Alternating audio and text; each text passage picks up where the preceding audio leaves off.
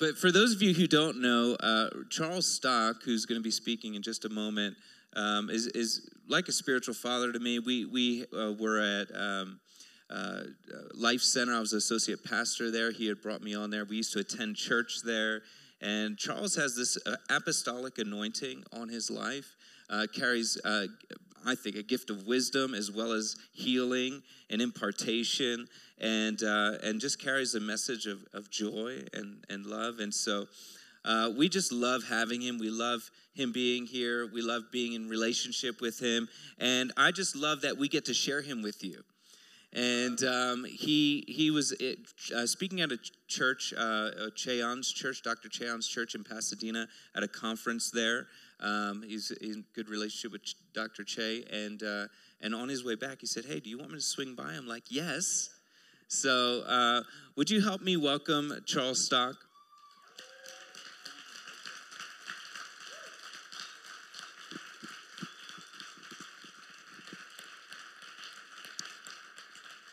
Charles, uh, he, he kind of shared his story last last time he was here, but he was he was uh, born again out of the Jesus movement, and uh, he was a he was a, a hippie who uh, found Jesus, and him and his wife Anne, who's so precious.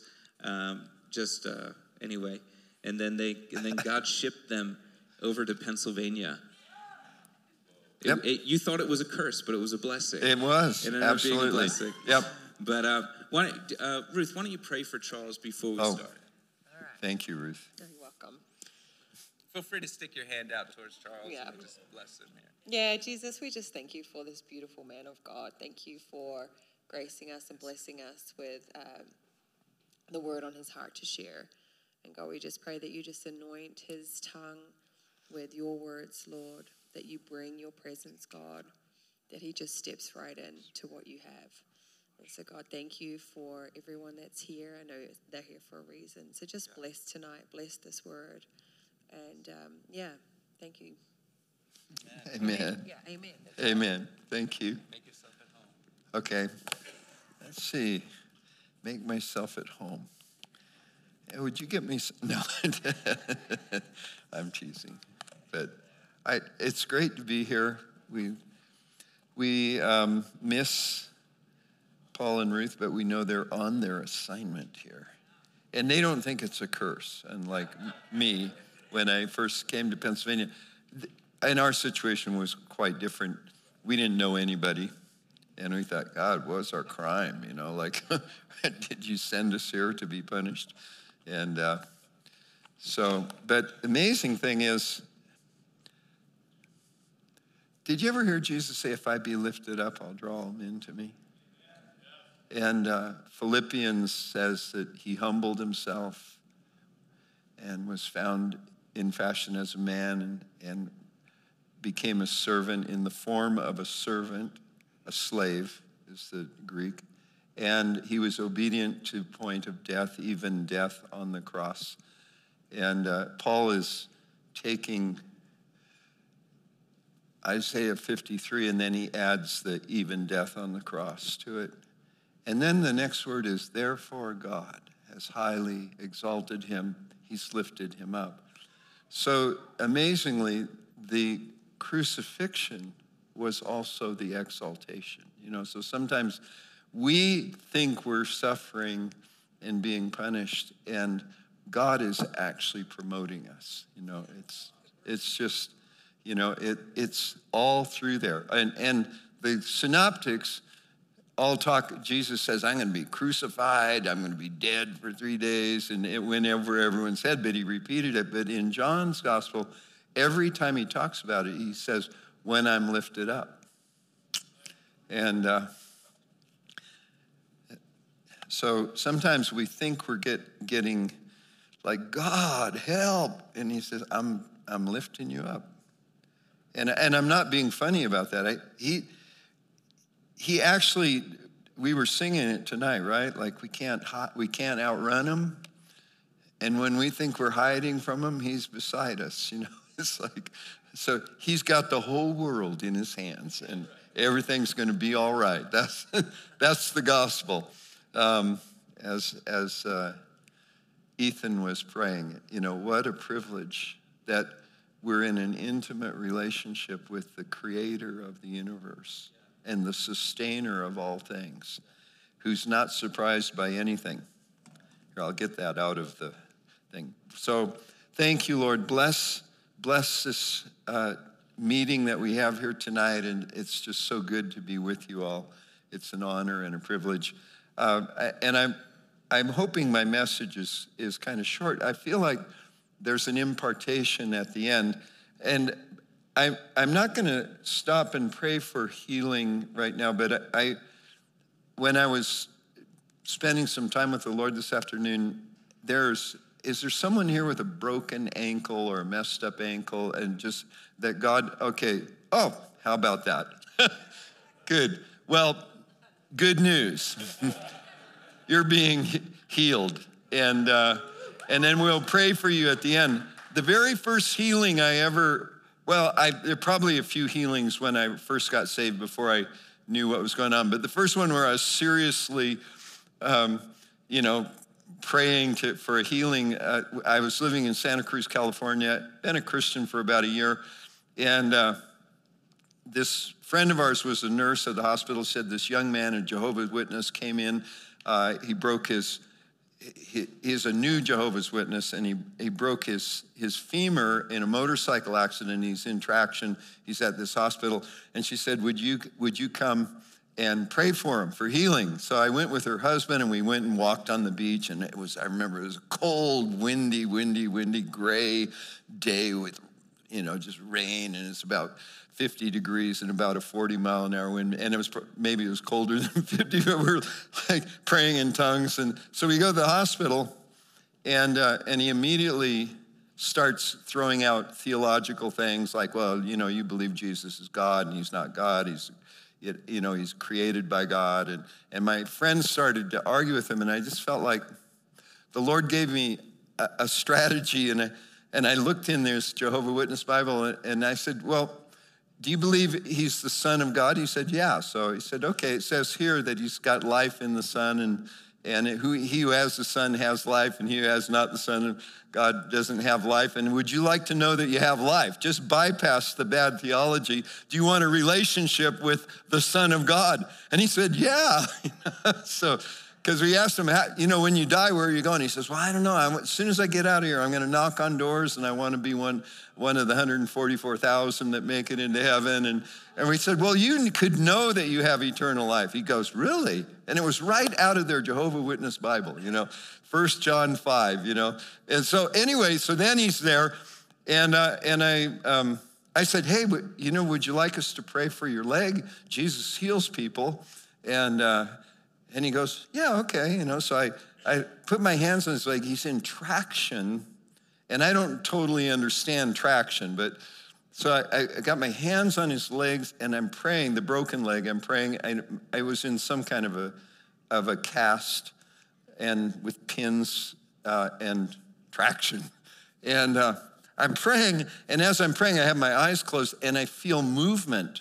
And I think I'm offending him you know, and that he's trying to wiggle out of my prayer. I'm, and, and so I just think, oh, well, if I'm going to offend him, I'll just go all the way. So I start praying in tongues, and I just pray in tongues for about five minutes with my eyes closed. And, you know, and then, and I'm fully expecting that as soon as I stop, he's going to say, get out of my room, you know. And so I, I, I pray this, and I, I stop, and I look up, and he's, he's like,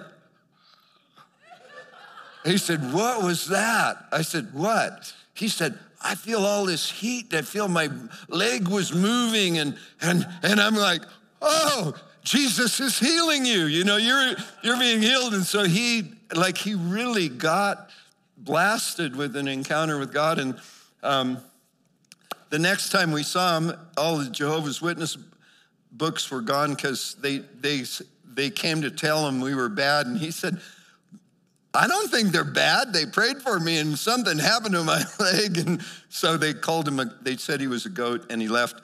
Eh, er, and they left and they took all the books. And so we went back and he, and he said, he said, Hey, I just got x rayed and the doctors can't believe it. They said my bone is healing like super fast and they can't explain it. And, uh, and then when he got out of the hospital, he came to our little church in Santa Cruz and became a home group leader. And last time I got in touch with him about five years ago, and he was leading like a little home church up in Oregon. So it's good. Hallelujah. So be healed. Okay. That's a bad way to have a short sermon, but um, to tell stories. Okay. So, um, does anybody have kidney pain on the right side? Anybody like you, you just been struggling with that? Okay. You know, one for two. That's not bad. Batting 500. No, it must be someone online, right? But I, I'm just being faithful. And you know what? If I miss it, I don't care because he never misses it, you know? So, um, and okay, there's a grace here to heal high blood pressure. Anyone that's an issue with you? High blood pressure, good. I saw those hands, and Jesus saw you. That's why he, he gave this word. And then um, the last one is I, I don't know what, and it's kind of vague, cloudy vision. I don't know if it's like, like okay, you have cloudy vision and high blood pressure, right? You have any kidney pain on the right side? no, okay, well, we're just going to release those words right now, and at the end, we'll have, have some prayer time for some other stuff. But Lord, we thank you that you're Lord of the universe, that you're the creator, that you give us you give us this grace that we walk with you and you do things all around us and through us, and we love it. And we just thank you that you're healing this broken ankle, you're healing this high blood pressure, you're healing this cloudy vision. God, that there will be a testimony to your glory, and you'll do it again and again and again in Jesus' name. All right, so what I want to talk about tonight, um, and I might, I might do a different message tomorrow on living in, uh, you know, what reality we're living in, pre or post resurrection. But I, I felt like the Lord wanted me to give you this message on a voice of hope in terrible times. And what it, the purpose of this message is that, you know, your voice of hope and our, our, our words that He puts in our mouth, that there's a release of innovation, creativity, and boldness that is actually key for this time. Um, it, and it, by the way, it's so good to be with you again. I, I mean, I'm just diving in. And, uh, and so part of why I feel like this is a good message is that the whole world has experienced a really tough time for the last two years. You know, the, the dynamics of the last two years are unprecedented in human history. Uh, you know, there's a lot of weird things that have happened, you know, totalitarian mandates all across the world in different countries, healthy people that were quarantined and locked down, people went out of business, kids couldn't go to school, suicide among and depression and anxiety rose high among children. Um, the, the, it's just a lot of hard things uh, you know, we're, we're surrounded by sexual anarchy and it's being promoted by our culture, not, not our culture, but by the culture around us. And this all, I mean, this really accelerated during this period that, uh, you know, women's sports are, uh, are under attack. Uh, and, uh, that, which you understand about that. Education is something that every parent in this country should be really focused on what's being taught to their children because it, it's very interesting that pro, the word propaganda comes from the word propagate and it's the actual idea. Originally, it was used in a positive way of teaching people faith. And so what, what we use propaganda negatively, that it's somebody trying to indoctrinate us in something that we wouldn't, by common sense, understand. And then we have, you know, just wars going on all over. And so it's an issue that around, I mean, around the world, people have struggled with anxiety, depression, and all of these things. And here's the good news that we're here not to be thermometers and give the report, even though I've just given the report, but that's not the reality we live in. We're here as thermostats that actually, when we're around people that are distressed and bummed out and anxious, or we struggle with it ourselves, that inside us is the one who corrects every error in Jesus' name. You know, that inside us. And so we're called to be a voice of hope. And actually, as we do that, we release the victory. Okay, so, um, and here's, I mean, this is scriptural. Paul talks about it. Romans chapter 5. that having peace with God, there, you know, and, and this access and this grace that we stand in, we boast in our sufferings. like, what? Are you crazy? No, because he understands the connection between the cross and the resurrection. That, you know, that the way we get lifted up is often we go through some very difficult times. I consider, this is Romans 8 18, I consider the sufferings of this present time are not worth comparing with the glory that's to be revealed in us and to us. Okay, and so what it's very important in this time that we vocalize the reality that we're living in. And so we have instructions like this. Paul's letter to the Thessalonians, 1 Thessalonians 5:16, rejoice always. Pray without ceasing. Give thanks in all circumstances, for this is the will of God in Christ Jesus for you. It's for all of us. Isn't this amazing? All you can't rejoice without making noise, correct? I mean, and we love worship, and worship is disruptive to the darkness. Worship releases an incense into the atmosphere that really disrupts the plan to cancel joy. You know, and so just don't be canceled. Rejoice always. Pray without ceasing. Now, you can pray silently, but prayer is continual communion. You know, like you, you, you can't actually just pray all the time, or if someone's talking to you, you wouldn't know what they were saying because you would be busy praying. But we can always be in a prayer where we're listening for God. Most prayer is listening, not speaking. And so, very often, we can be totally present in a conversation because we're listening to the person talking to us. Perhaps God is talking to us.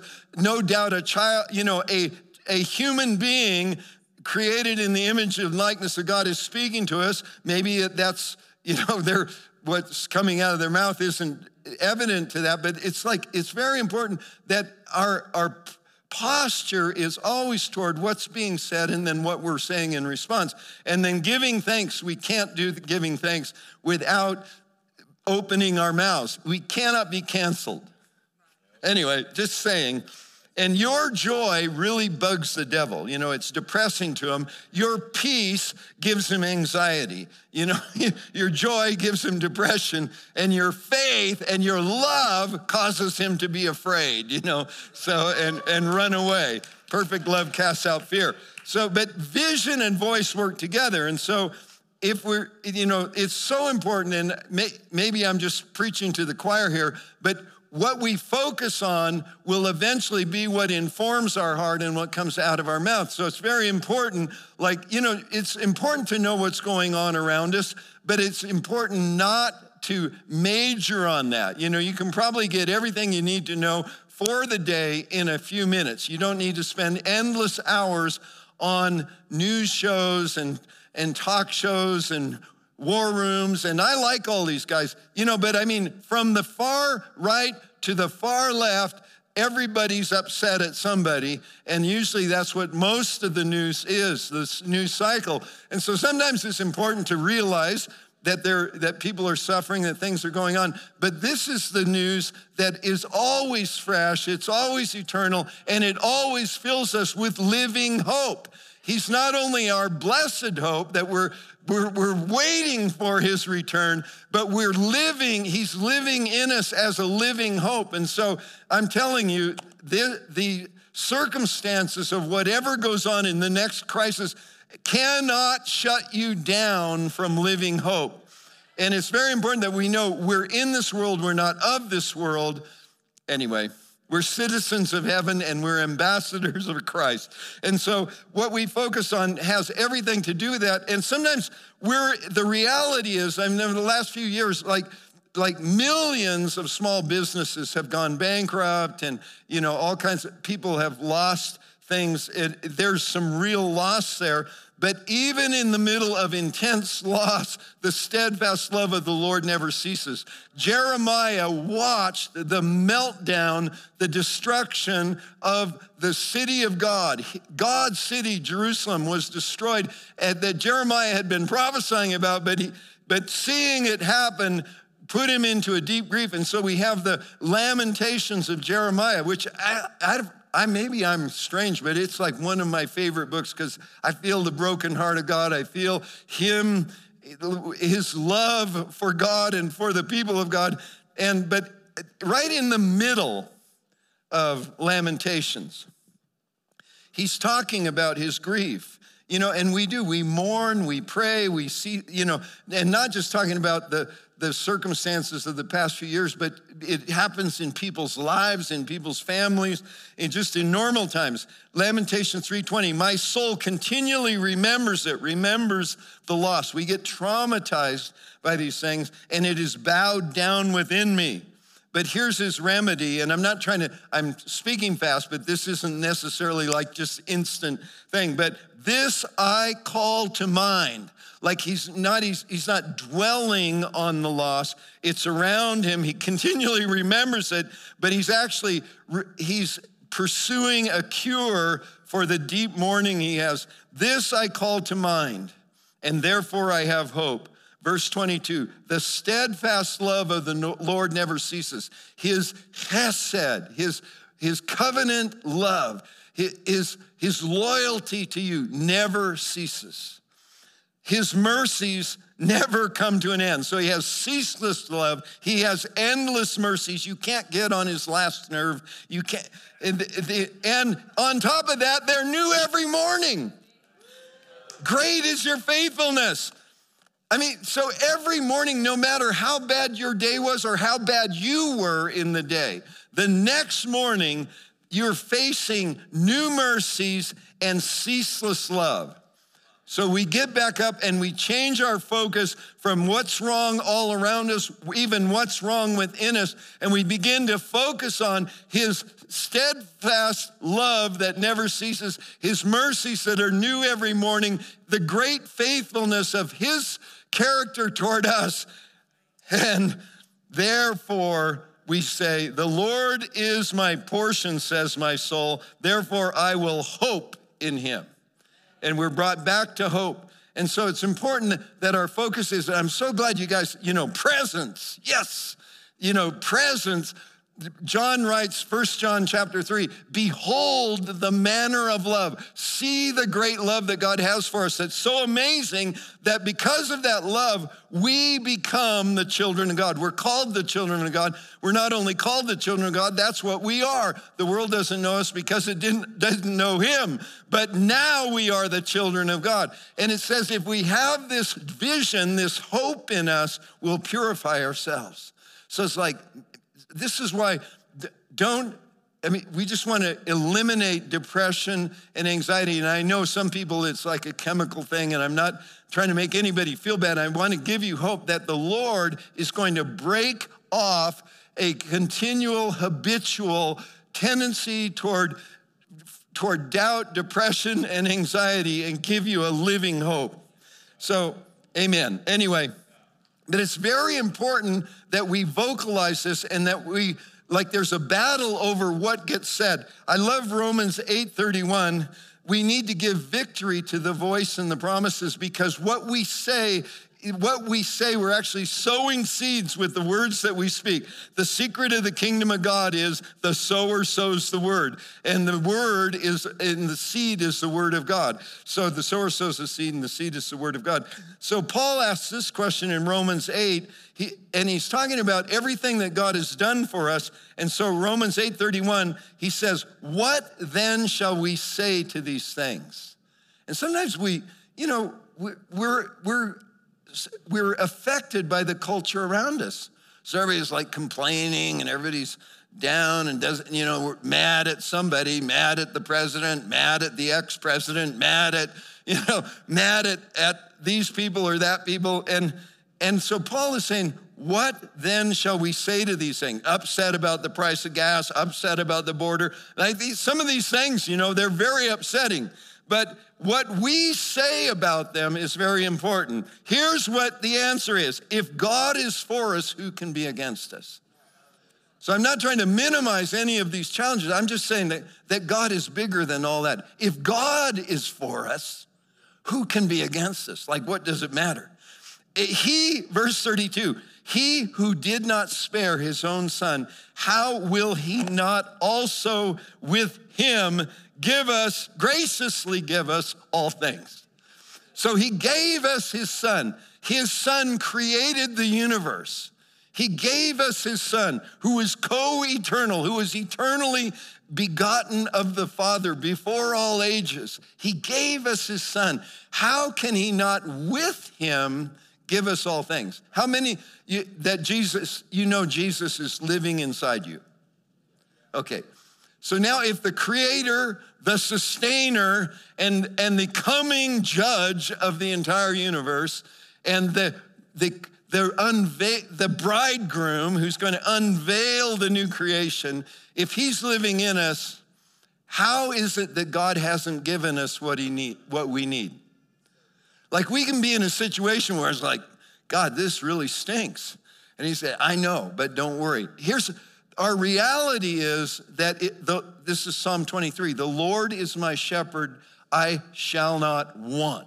If you speak Spanish, it's nada me faltará. If you speak Hebrew, it basically says literally, lack does not exist inside that covenant. And people, you know, people make a mistake about this and they think like, well, you know, if there's no, if the Lord's my shepherd, I have not no lack. He's graciously given us all things. I can have whatever I want. Now there's a there's a a condition on that statement. If the Lord is my shepherd, within my covenant relationship with him and within my assignment, I have everything I need. There's no lack. It's like, like I can't just say, man, I like, I mean, I could if, if I had had enough resources and, and God had just blessed me and I could spend my money any way I wanted and I know he his favors on it. If I saw a Lamborghini and I'd say, hey, you know, I, I think that's a good investment of $400,000 of my money, the Lord's money that He gave to me. And that I could do that, but it's not my assignment. So therefore, I can't say, well, God's given me all things, so I think I, I want that Lamborghini. That's called Grand Theft Auto. The, uh, if I just take it, because I'm, I'm stepping outside of my assignment. But within my assignment and within your assignment, whether it's some kind of ministry or, I mean, everything's a ministry, whether it's a business or, a, or your ministry is actually your job or your family or something, everything you need is available to you. I mean, everything, because there's no lack in that assignment. And it's very important what we say. You know, what shall we then say to these things? Who, you know, who will bring any charge? Who is there to condemn? Christ is interceding for us. Who shall separate us from the love of God? Nothing. No one can separate us from the love of God. In all these things, we're more than conquerors. Now, but so what? We're alive in this time, and this is like a turning time in the whole world. Like all of this, like horrible stuff that's happened over the last years, and, and you meet all kinds of people with conspiracy theories and all, all kinds of stuff. But I'm telling you, it, there's always been a conspiracy against God, and God has always been laughing at it. And he's, he's been saying, My solution is, You are my son. Today I've begotten me. Ask of me, and I'll give you the nations. You know, this is God's solution to the conspiracies of men. So we're not victims, we're actually victors if we understand who we are. We're alive in a history making moment, and the Holy Spirit is leading the church out of survival into revival. Like, this is really important that we know this, and that, you know, in the words of Isaiah, it's time to arise, shine. Isaiah 60, your light has come, the glory of the Lord is risen upon you. You know, and the promise is there's darkness on the earth, there's thick darkness on the people. Would you say, yeah, you look around and you see the anarchy and you see the all the craziness and all the things, you'd say, oh, that's evidence of thick darkness on the people. So, so when we see that darkness, we're actually encouraged, hey, this is the time when, when we're to arise and shine, and the glory of the Lord is upon us, and nations will come to the brightness of our shining. Pretty good.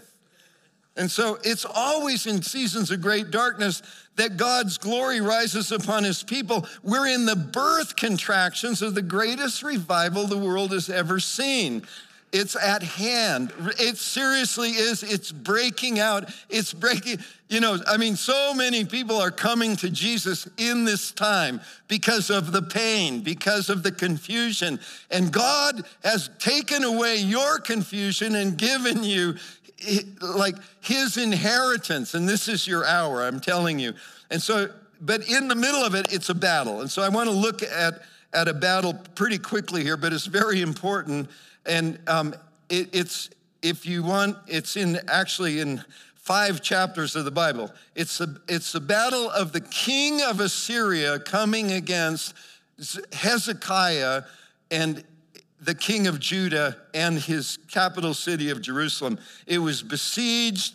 Um, during his time, I mean, Hezekiah was a, was a reformer. He was exceptionally faithful. He was 12 generations after David. He was seven generations after Jehoshaphat. He may have been the greatest reformer of all of the kings of Judah after the kingdom was divided. And, uh, and, and so he was but in the middle of all this stuff he was doing, he, actually tore down the high places, which none of them did. He restored the, the feasts in the proper way, and he did a lot of good things. At the end of his life, he didn't do so well, but in, in this season, he's doing great. And while he's doing great, Sennacherib comes up against him. And Sennacherib was one of the cruelest kings in history, king of Nineveh. His name actually means the increase of hatred. You know, like, and he was like a terrorist. He would go to places, chop people up, and and but leave all the people traumatized so they could run around and tell everybody else to to, to don't, don't even try to fight him. He he used terrorism as one of his tactics, and so um, so but Hezekiah, even though he's faithful, he was faced with absolute destruction if God didn't intervene. And I feel like we're the same way in America today. But my encouragement is I can see God intervening by waking up his people, you know. And so the, uh, but the battle, but this battle for Jerusalem, a lot of our favorite little nugget promises from Isaiah are actually come out in this context. Like, one, here's one of them Isaiah 54 17. No weapon formed against you shall prosper. Every tongue that rises against you in judgment, you shall condemn. Now, that was a specific word given in that time, and it's a, a word for us in this time.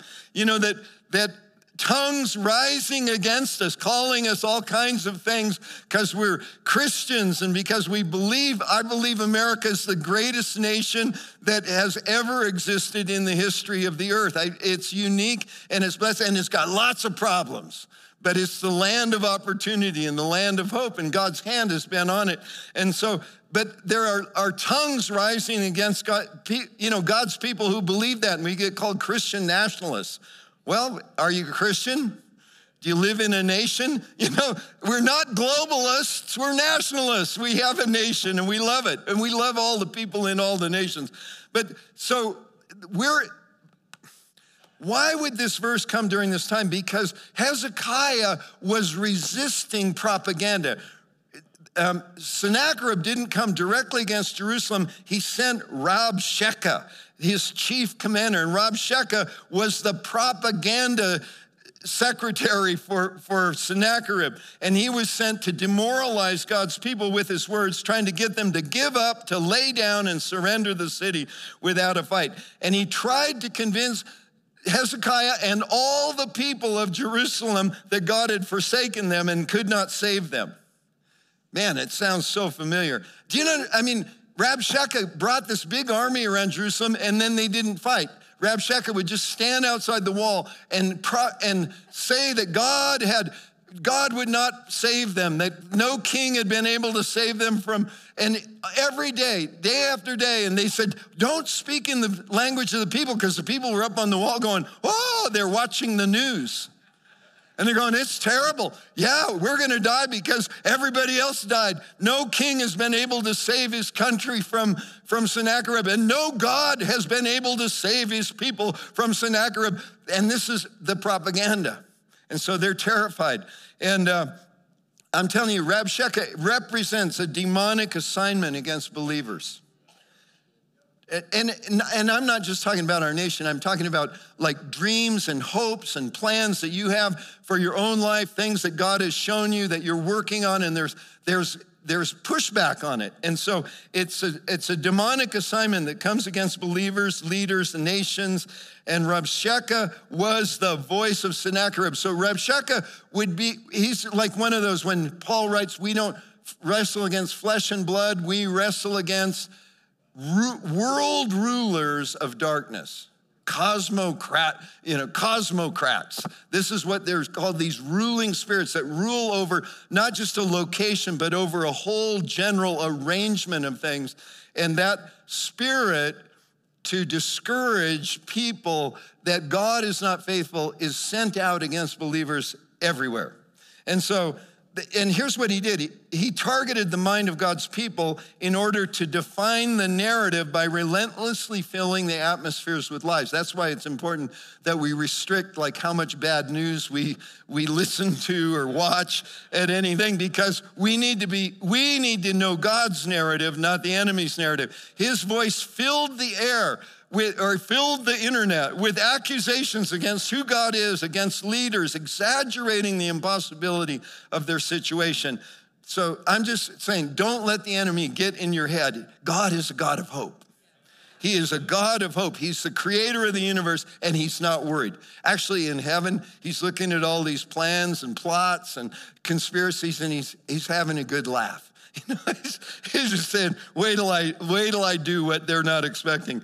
So this is a relentless, a relentless voice that tries to talk believers out of their divine assignments. And the voice of the enemy will try to convince you that all your prayers and proclamations have been for nothing. And that in the end, God will not do what he said. And this is the crazy thing that God lets us experience disappointment. You know, and then the enemy goes, see, see, see, God can't do anything. And it's like, yeah, this is Friday, but wait till Sunday. You know, like, like because the same spirit that raised Christ from the dead is in you and in me. And it oh, and not just in us as individuals, but us as a whole united ecclesia of God's people on the planet Earth, you know. So the voice of the enemy will try to wear you down with accusations, intimidations, frustrations, so that your strength to give birth to revival, to the dreams that you have for God, you don't have, you don't have, you know, you just don't get there. It, to fulfill your calling, you're exhausted and you just say, I'm just going to try to survive. And so many people, they'll walk away from their calling because they're so beat up and exhausted. Don't judge them, pray for them, you know. But, you know, here, so here's the question Is it possible to be pregnant with revival, pregnant with an idea, and not have the strength to bring it forth?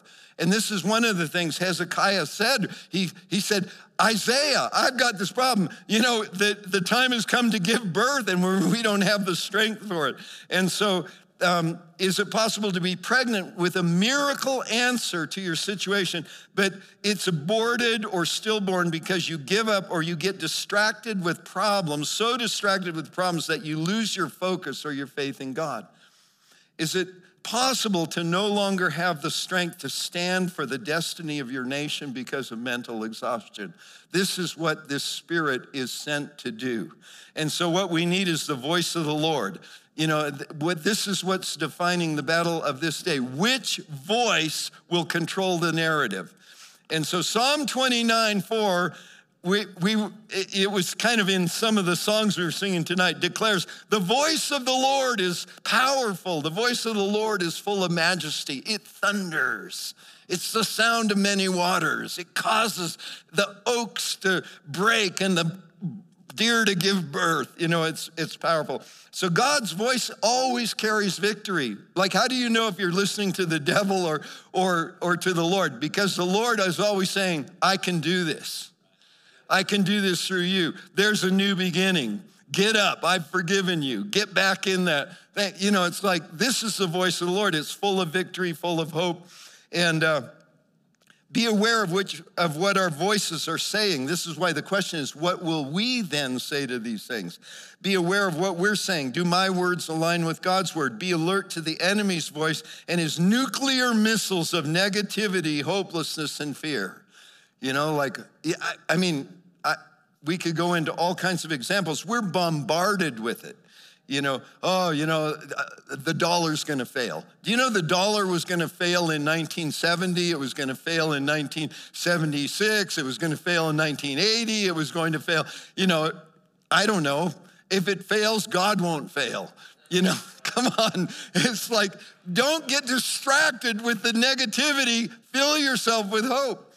Be aware, be alert. Every day we're assaulted with this barrage. The goal of cancel culture is to get believers, prayer warriors, and reformers to back down, break down, and surrender. And the battle over the voice is fueling the battle for our nation. In, but this is a tipping point in history, and God's church, God's people must unite to stand against this demonic attack and see righteousness and justice reestablished in our land by releasing our voice and God's decree against all the lies of the enemy. You know, it's a powerful thing to worship. You know, we get together and we start to declare that God is good and it makes us happy. And on top of that, he's enthroned on the praises of his people. So he comes down, and wherever his people are united in prayer and worship, God is there as king sitting on a throne.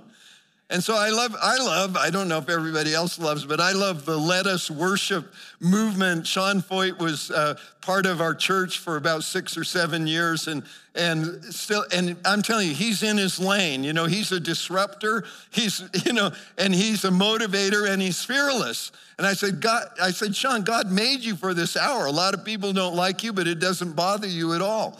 And uh, that's a rare, you know, it's like the more people hate him, the more joy he has. And he's just glorifying God in humility. And, uh, you know, I, I, guess there's a few cities where they're, they've got legal action against him. They want to put him in jail, but ah, he's beautiful. His, his, family, his family is special, beautiful children. And so we just, we just have to be with it. So here's the thing. So it's time to move from besiegement to breakthrough. That we're not being besieged we're actually breaking through. Inside you is breakthrough. And i'm you know uh, paul mentioned when we came to pennsylvania we thought we were being punished. We didn't know god was giving us an assignment that would absolutely not only change our life it would change our city and, there, and things would happen that would change the world you know, and if we didn't have to do it all. We just had to stay put in our assignment and keep worshiping God and keep loving one another. And God would bring all kinds of, of resources into our city that would absolutely change it. And along the way, He would make some miraculous provisions of a building we could have never imagined or designed or bought. And He, I mean, He just sent prophets and and so, just by staying put and loving God and loving people, God turned our city into an apostolic center. Randy Clark moved in 2001. We were worshiping God all through the 90s in our little ugly uh, casket warehouse in the hood with drive-by shootings and cars being stolen. And poli- we had to hire off-duty policemen on the, during our services so that cars wouldn't get broken into. And, and you know, it's just like nobody thought, like th- those losers, look at them. You know, it's location, location, location. Our church was at the corner of South 13th Street and Killer. And it, it really was South 13th Street, and people got killed, but that was, the street wasn't called Killer. But it's like nobody came except the Holy Spirit. And when the Holy Spirit came, then all kinds of hungry people came. And God sent prophets and gave us this amazing opportunity and but it, it's not even we don't have to do it. We just have to be faithful in our assignment not doubt god. And if if we stay put and we stay believing his promises are all yes and amen. All right so so here what do we do? We resist. Now the amazing thing is king hezekiah didn't let rabshakeh's propaganda steal god's land instead he strengthened the city practically like he was he was upset. He was praying. He was crying out to God. He was telling Isaiah, I need a word from God. But you know what he did? He put everybody to work. Hey, let's build some towers. Let's fix this wall. Let's make some weapons. He, he, he got a work crew to, to construct a 600 meter long tunnel through solid rock with work crews working from two ends. It's Hezekiah's tunnel. You can go visit it in Jerusalem today to make sure there would be fresh water in the city as they're under siege. And do you know what that did? It just made everybody, instead of being afraid all day, they said, Hey, I got to get up and go to work. So they're just chiseling rock all day long. They come home, they're tired, they're happy to see their wife and children. And it's like he occupied the people with the things they could do rather than saying, like, ah, thing. So God, just give us practical wisdom and fortitude. You know, this this is the uh, in the New Testament. It's called patience. It's called endurance. It's grit. You know, it's like I'm not going to surrender even while you know I'll stand here swinging my sword until I'm knocked out. You know, the, uh, so that's what he did. He cried out in prayer and repentance, and from this he was strengthened. And he got so filled. Listen to this word of encouragement he gives to his people who are totally surrounded by this big army. Be strong. This is Second Chronicles 32 7. Be strong and courageous. Do not be afraid or dismayed. Sounds like Joshua, doesn't it? Before the king of Assyria and all the horde that is with him. For there are more with us than with him. They're like, what? For with him is an arm of flesh, but with us is the Lord our God, Yahweh, King of the universe, to help us and to fight our battles. And the people took confidence. There was an anointing on it. The people took confidence, strengthened from the words of Hezekiah of Judah. So these are powerful words of encouragement during wild, dangerous times. And I'm just want to release this to you that there would you would have a grace on your life that you will find yourself speaking words of encouragement when you get around people who just got devastated. Oh, did you know gasoline's ten dollars a gallon? No, you know, and I just bought this great big pickup, you know. But it's like, no, just speak those words that God would anoint you because you've been spending time with the God of all hope that out of your mouth would come peace and joy and you would believe and you would you would encourage the people around you. God's not ignorant of the price of fuel or any other crisis that's going on here. And so but he processed the bad news by laying the accusations of the enemy on the altar and, and lifting his voice to God. And he sent for Isaiah the prophet and said, I need a word from God. And you know, and so that that synergy of his kingly authority and the prophetic office and prayer, it released a breakthrough. And I'm telling you, we are, we, I mean, it, the breakthrough's already here. It's popping out everywhere, but you're gonna see a shift. And boy, here I am prophesying this, and I'm telling you, it, I mean, I believe it. And I'm thinking, like, well, I've often said things that I think, boy, if these people have memories, I might be persecuted as a false prophet. But all, every time I've thought that, I've just said it anyway, and it, so far I haven't been stoned. But the um, anyway, and I, I, of course, I mean by rocks, not by drugs. Okay, Isaiah told Hezekiah that the Lord had heard his prayers. I mean, Isaiah had a word for him. Hey, here's the word of the Lord for you. God said, I have heard him, and I'm, and I'm going to take care of this, and I'm going to save this nation. And he released a prophetic word, a breakthrough that sounded impossible. And here's what he said. You know, he said, God is gonna, he's gonna, he's gonna break through, and these guys are gonna head back to their home country. And that night, after Isaiah had spoken this word over the king's prayer to this desperate place, that night God sent one angel he sent one angel, and uh, as in Isaiah it says that he he smite he smote in King James or he hit all the mighty men, all the warriors. That night, and and they woke up in the morning and all they saw was dead bodies. One angel took care of 185,000 demonized, mighty, war, bloodthirsty warriors. They were all dead in the morning. And so now King Sennacherib is like, well, this the battle's over. So Rabshakeh and Sennacherib went back to Assyria, and a few, a few weeks later, they were in their temple worshiping their God, and their sons came in and killed them. Crazy, crazy story. But uh, you see why God was laughing when they were saying all this stuff? So I'm just telling you, dedicated prayer, powerful prophecies, anointed decrees shift the battle and brought heavenly intervention. and victory was manifested, God mobilized angels. I'm telling you, there are angel armies ready that are protecting you, but they're ready to go to battle for you.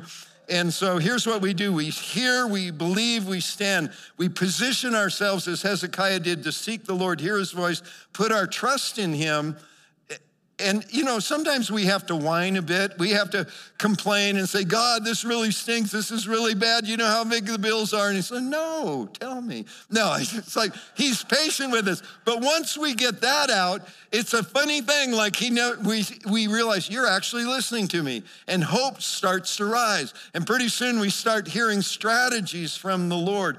And and here and we put our trust in him, we'll see every voice of the accuser struck down.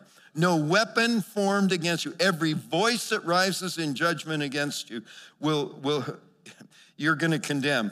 This is the heritage of the servants of the Lord. Every besiegement destroyed, everything stolen, returned in abundance.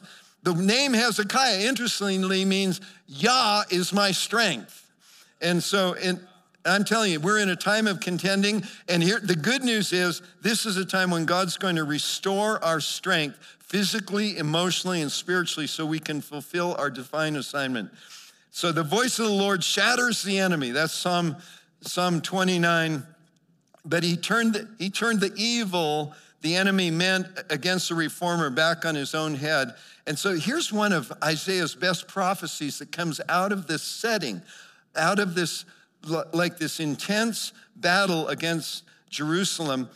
Isaiah 30, verse 31, I'm going to read it out of the New International Version because it says it so well. The voice of the Lord will shatter Assyria, and with his scepter he will strike them down.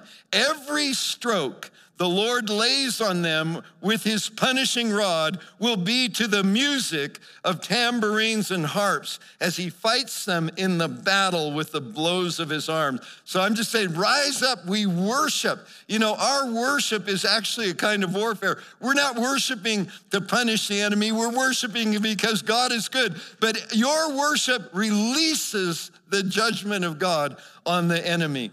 So I'm just saying, seek the Lord, hear his voice, shake off all the discouragement, fear, resist the propaganda that you hear around you, and we're gonna see the breakthrough. Do you believe that? Okay. Then I want you to stand. This is actually the end, then I'm gonna give a testimony.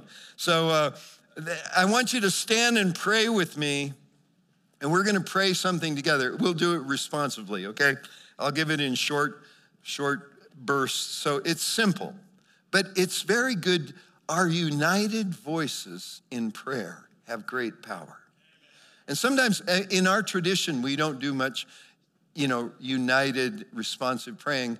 And but I'm telling you, when we all pray together, it's like it's like thunder in the spirit. Okay, so here we go. Lord, let your voice be louder than the voice of the enemy.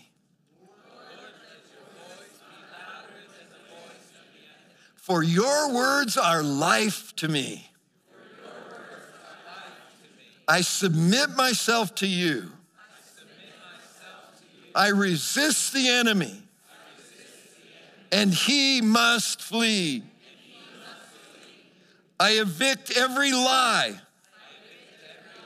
I draw upon your supernatural strength to sustain me and give me victory in every battle in Jesus' name.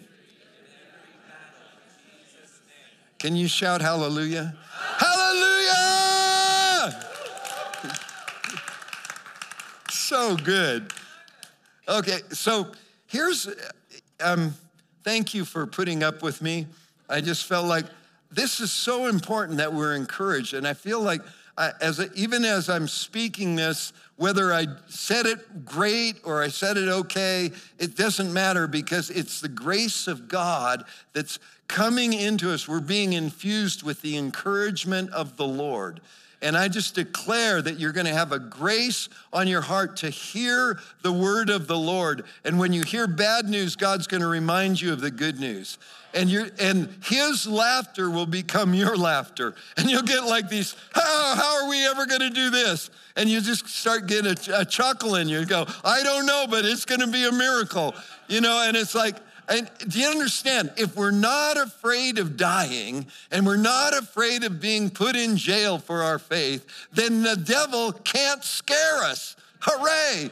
And I don't want to die before I'm supposed to, and I don't want to be put in jail unless I have to be put in jail. I want to be put in jail for something good, not something bad, like preaching the gospel. And you know, these pastors in Canada that have been put in jail for having church or put in jail for bringing communion to people, uh, praise the Lord. You know, it's like their faithfulness breaks the power of the enemy, which is propaganda and fear. You know, and I'm not making a political statement, I'm making a statement of life versus death, of light versus darkness. You know, that we're not going to succumb to the deep darkness. We're going to rise and shine because the glory of the Lord is on us and it becomes visible in these dark hours. So, Lord, just release your glory on us, that it would be in our thinking, it would be in our thoughts, that we'd fill our hearts and minds with the Word of God. I love, uh, I, I have the Bible on, you know, that plays out loud, and I just love it. I just, I, am thinking, I don't need to hear bad news. I need to hear good news. Let's see. I think I'll just, I'll just play the whole, I'll play the book of Psalms. I'll play the book of Romans. I'll play the book of Ephesians. I'll listen to the four gospels. I'll get full of the faith of the book of Acts. And I can just do it while I'm driving along. And even if I have ADD, like while I was having ADD, and I go, wait, I missed that part. It's okay. I'm being washed with the water of the word. It builds you up in your most holy faith. And then if you get, and if you can't keep paying attention, just pray in tongues. It'll work every time. Okay. So here's, do you want to stand? Were you tired of sitting for a while? Okay. So I want to, I'm to share a true testimony with you, and then we're to pray for some impartation for miracles and breakthroughs and this kind of faith that never gives up. So we have this, this uh, couple in our church. You can sit down. Yeah, don't just stand if you want, sit if you want, lay on the floor. If you need to go home, God bless you. You can get the tape or uh, not tape, but download or whatever it is. Okay. Say I'm dating myself, you know. Okay. get get the stone anyway. So Jeff and Emily are a couple that we've known for many years. They were young, they were always amazing. They were missionaries. Uh, they, they, they, they came back from the mission field and they got involved in a, in a scam, some kind of jewelry thing. They, so they put all their money in it and they, got, they lost all their money. And, uh, and they, they always had faith. And even in that point, they said, Well, what, what do we have in our hand? You know, it's like the, the question God asked Moses, What do we have in the hand? He said, Well, do we know how to do anything? He said, Well, we know how to make cupcakes. So they started making cupcakes and they started a little food business delivering cupcakes and it turned into a company and they got picked for the Cupcake Wars TV show, which I watched only because they were on it. I watched one episode of it, but and they came in number two in the Cupcake Wars. But they their company prospered, and then um, you know the the whole 2020 shutdown happened, and one of their stores had a fire and burned down, and the mall where their other store was uh, closed because, you know, everything was closed for a while. And they thought, what can we do? And they prayed and they got all their employees together and said, pray with us that God will give us a strategy. So they got a strategy, they got more food trucks, and they had their best year ever in 2020. And then it was superseded by 2021. And they've just have all this, this testimony of their faith and blessing on their life. But they have been married for, you know, I don't know, a long time, 15 years maybe, how long we've known them.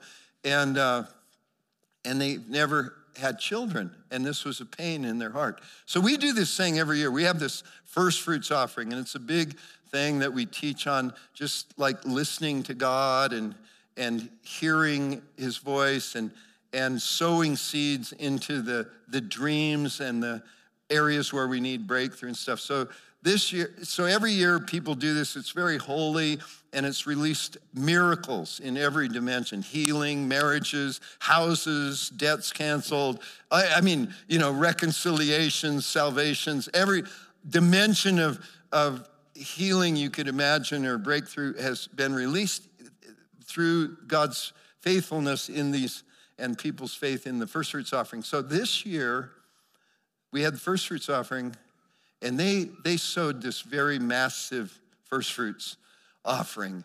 And is really holy. And what we, we get all these envelopes and we pray over them. We pray and we agree. All the pastors pray and we pray over what they've put down as the, what they're believing for. And, and it's just miraculous. So we get their thing. There's this huge sum and go, what is it they're after? They said, a baby. And we're like, oh God, God, you know, like, you know, not houses, not debts paid off, a baby. And so, so we're praying and we're weeping. And so they, I didn't know, but they were having fertility treatments and stuff. And so they did some in vitro fertilization, which I actually, I have to say, I just have to give it to God. I don't understand it theologically, what happens to the, the little embryos that nothing ever happens to. But they, they were successful in getting some embryos and they implanted one sometime uh, after the first fruits offering. And so they told us this and they said, so we have to wait, you know, a few weeks and then they'll see if the hormones change and then they'll know she's pregnant. So, so they were really happy. Yes, you know, she has all this estrogen and her you know, she's pregnant. So they were excited. And so the day came when they, that the baby now was old enough, they were going to do a sonogram and, and see if it was properly implanted and all this stuff. And so on, so here's, this is really real. Um, and I, we could put a slide up here. Okay. So these are three sonogram pictures. The, the one, I mean, there's panels, so there's two in each panel. The First panel on, on your left was, was Thursday, March 31st. And there's a little tiny baby, there's a little tiny little thing there at the bottom of that void, that's the womb. And that was the baby, and there was a heartbeat. Yay. And so they called and they said, There's a heartbeat and a baby. And, and we're all crying and happy and praising God. And then that night, she began to have severe cramping and started bleeding. And they were like, so, uh, you know, and then they called the, the pastors and the prayer chain. It wasn't like our big prayer chain, but like some of the, the leaders. And, and they said, Pray for us, pray for us. We don't know if Emily's having a miscarriage. And so the next morning, the fertility clinic, you know, said, Come in, come in. You know, we, we'll, we'll see. And so the middle panel was on Friday, April 1st. And what is there is an empty womb, and there's no heartbeat, there's no baby, and there's three doctors that come in to console them. You know, they all checked it out, and, you know, they're trying to say, you know, it's not the end of the world. You know, there's there there'll be another. They're just all crying and weeping, and and her and Jeff sneaks out and calls the church, and he says, "Would I don't you know just ask the pastors to pray for a miracle." Now we're really you know like oh God, you know we're brokenhearted and we're crying, God help, you know. So we're crying for, out for this miracle, and you know it's private, it's not public and, uh, and so that's Friday, the empty tomb, you know, empty womb. And, uh, and so then Monday, they go back. Monday, April 4th. This is, you know, just a few weeks ago. Monday, April 4th, they go back. This is on the right. And, uh, and they went in for a D&C. So before they did the D&C, they do an ultrasound so they can see if there's stuff in there. And the ultrasound had, had a strong heartbeat and a, a baby in her womb that was two times bigger than the baby that was there on the previous Thursday. And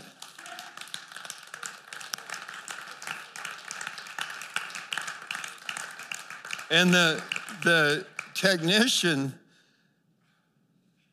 looks at her and says, do, do you know people who pray? and she said, Well, yeah, but I, we haven't told anybody. And, uh, and then Jeff, he had, he had slipped, you know, she's devastated, weeping. He's, he's like, please pray, you know. And he says, well, yeah, actually, I called the pastors of our church and they, they prayed.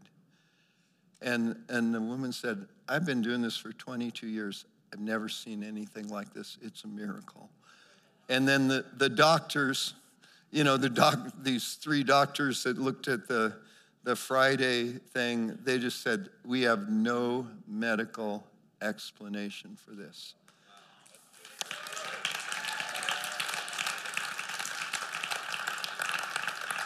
So my brain is fried on this, you know, like I think like, well, what are the genetics of this big baby? Like, is are they identical to the baby that was like it? It's just a wild, amazing thing, and I, the God with God, no, nothing's impossible.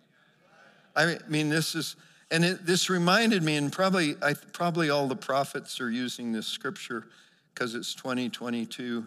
And I, I've heard people say double for your trouble and stuff, and I just ignore stuff like that. Not because I don't believe, but it just, it's not my style. So, okay. But it's this, this whole thing reminds me of Isaiah 61 7. Instead of your shame, there shall be a double portion.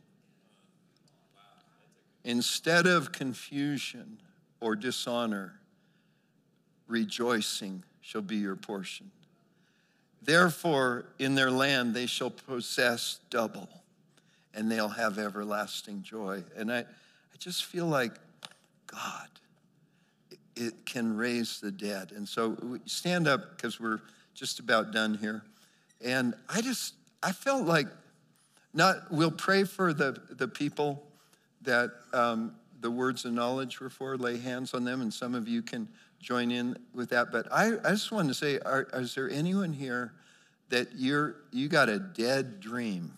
You know, a dead, like, like a miscarriage, you know, like that thing. And so I, I feel like I want to release this miracle grace to your life. And I can't, you know, it's God. I can't do anything, but, but God did it. And the power of the testimony is that he, he, we give these testimonies of his goodness and it releases a grace and a faith and he does it again. You know, that's, that's the power. So I just want to pray for, you know, dead marriages, dead businesses, dead, you know, dead callings. Like, you know, I, I was called and then bad things happened in my life and now I'm disqualified and maybe I did bad things. You know, all, whatever it is, our, our shame gets replaced by everlasting joy. And there's a grace of God on that. And so, so I just, I, I'm just can do this without laying on hands, but if that's your condition, you just lift up your hands. The God of hope. Wow, yeah. God, you see, you see the broken hearts of your people, and you have compassion. And I pray that there would be such a release of the nothing is impossible with God on these lives, that there would be testimony after testimony after testimony after testimony that this thing was dead and gone, and God has revived it and replaced it with something twice as big. That He's given me double for my trouble. That He's given for that He's taken away the confusion and He's replaced it with joy and an inheritance. Father, we thank you that gifts and callings are without repentance. We thank you that that all the promises of God find their yes in Jesus. That no matter how many promises he made, they're all yes in Jesus. So, Jesus, we ask you, Lord of the breakthrough, Savior of the world, Lamb of God, that you would release your victory, that you would destroy the work of the enemy, that every weapon formed against your people would be destroyed, that, there, that every tongue that has risen up in judgment you would condemn, that you would release vindication and joy and hope. God, that there would be, that our joy would be the testimony of your presence. In Jesus' name. Amen. Amen. Amen.